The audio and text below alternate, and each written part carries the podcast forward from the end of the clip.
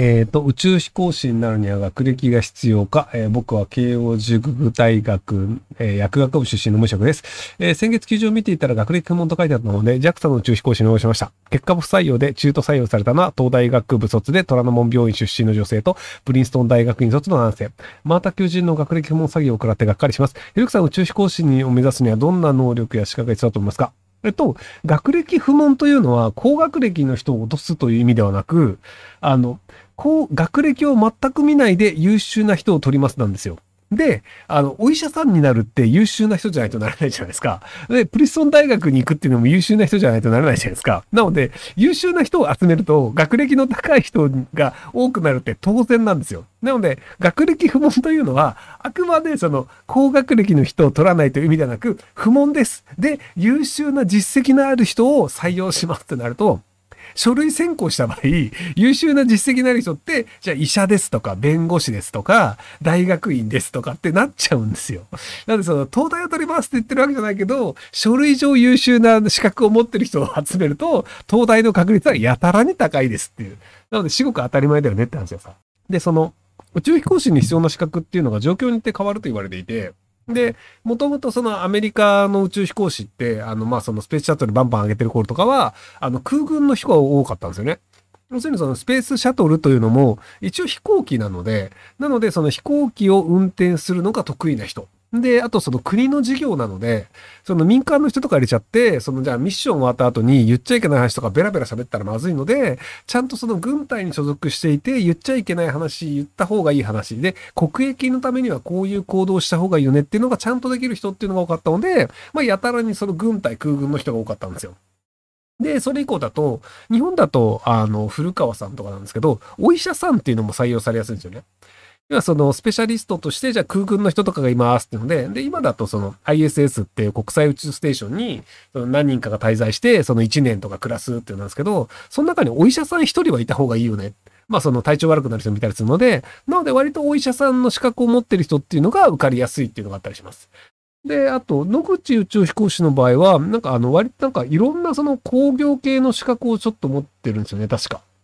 なんかあの、その、えっ、と、だからトラクター的なやつとか。っていうので、あれも多分その建設系の資格なんですよね。要はその、まあ、宇宙飛行士っていうので、じゃあ、こう、あの、その、宇宙ステーション行きましたってなると、その新しい、そのいろんな資材とかで、その宇宙ステーションを拡張したりとかっていう、そのいろんなその機材をコントロールして工事をするっていう機能が必要なので、なのでその機能を持ってるっていうので、そのいろんな、あの、工学系の資格を持ってるっていうのが受かりやすいみたいな感じで、なので、その状況によって受かりやすいってことなんですけど、で、間違いなく多分こいつらは必要ねえなっていうのが文系。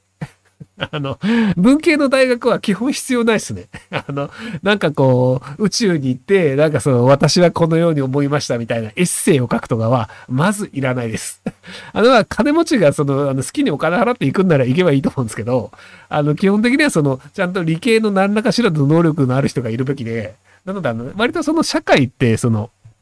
技術系の人たちが一生懸命経済が良くなった状態であれば、文系の人がまあエンターテインメントをやればいいんですけど、まあ、文系っていうのは基本的に役に立たないので、あの、経済が悪い状態で文系に行ってるのは基本になんか役に立たない資格のために4年間使ったなって思っていただければいいんじゃないかなと思います。で、申し訳ないんですけど、薬学部も役に立たないですね。要はその薬を作ることができないので、要はそのこの薬とこの薬の食べ合わせはこういうの良くないよねとかっていうのは、あの宇宙では必要ないんですよね。要するにその、そこら辺の知識とかはもうバックアップをしてもらえるんですよ。要はその、あの、まあ、国際宇宙ステーションとかだと、そのアメリカの NASA の、あの、ジョンソンスペースセンターとかに、めちゃくちゃ頭のいい人とか知識のある人が大勢いるので、なんか困ったったらそこで相談することができるので、実は知識が多いっていうのはあんまりいらないんですよ。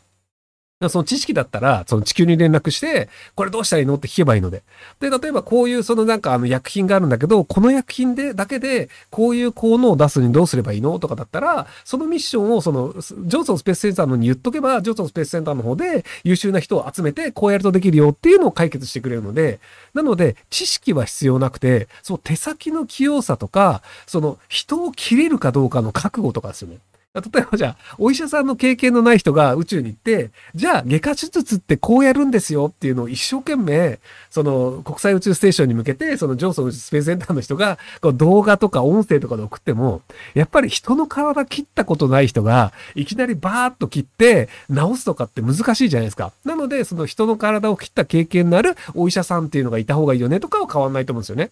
で、そのじゃあそのトラクターとかコントロールするとかでも、あ、トラクターっていうか、そのなんか、あの、ロボットこうコントロールするとかでも、やっぱりある程度その工学系の知識のない人だと、その綺麗に動かすっていうのができなかったりするので、なのでそういうあの、実は手に職っていうところの人の方が宇宙に行きやすかったりするんですよね。その文系の頭でっかしとか、そのなんか、まあ、弁護士とかもいらないんですけど、なのであの、えっと、理論物理学の先生みたいな、その、ホーキンス博士みたいなめちゃくちゃ頭がいい人を宇宙に行ってもやれることあんま変わんないので、なので実はその手先が器用とか手が使えるとか、で、あとそのいろんな国の人が集まるので、そのコミュニケーション能力が高いっていうのは3カ国語喋るの当たり前だよねとか、っていう人の方が宇宙では未だにまあ重用されるんじゃないかなと思いますけども。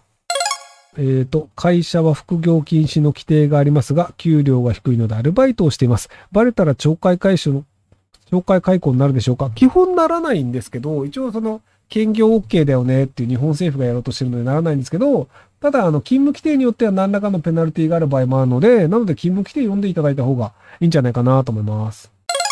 えー、初スパチャです。現在29歳で、去年会社都合退職して失業手当で生活しています。今まで最近、京都から、東京から京都まで歩いて旅をしました。お、すごいね。2週間かかりました。失業手当をもらい切るまでバラバラしている予定ですが、次の就職先をどうしようか悩んでいます。えー、スキルは特にないので、ドライバーなら手っ取り早くお金を稼げますが、漠然と IT 企業も考えています。えー、でも知識ゼロ未経験、中途で雇ってくれる気はあるんでしょうか？ひろゆきさん助言をお願いします。申し込みまくってください。えっと、その今の状態でどういうスキルがあるのかがちょっとわかんないんで。東京から京都まで歩いたとか、そこら辺のなんか頭の悪いあの、その体力あるよエピソードは僕は好きなので なので、あの、中小企業系とかの、なんかこいつ面白いとかで人を採用しちゃうようなタイプに申し込んだ方が、多分受かりやすいんじゃないかなと思います。逆にあの大企業とかだと、なんかわけわかんないやつだからやめとこうみたいな可能性もあるので。なのでなんかそういう面白いエピソードが多い方がいいんじゃないかなと思いますけど。どうなんだろうね。ただ、まあ、大企業に入りたい人の方が多いから、あんまりアドバイスとしては良くないのかもしれないですね。スピリチュアルをどう思いますか？まあ好きな人は信じ続ければいいんじゃないですか？押し付けてくる人は大体頭悪いし、アホが多いのでめんどくせえなと思いますけど。えっ、ー、と、本場、本日職場でミスをして上司にお尻を蹴られました。110番し、被害届を提出しました。この後どのように立ち回りをしたらよろしいでしょうか？えっと、あの、その会社を辞めたくないのであれば、あの、110番まではやりすぎたという表情で会社にいてください。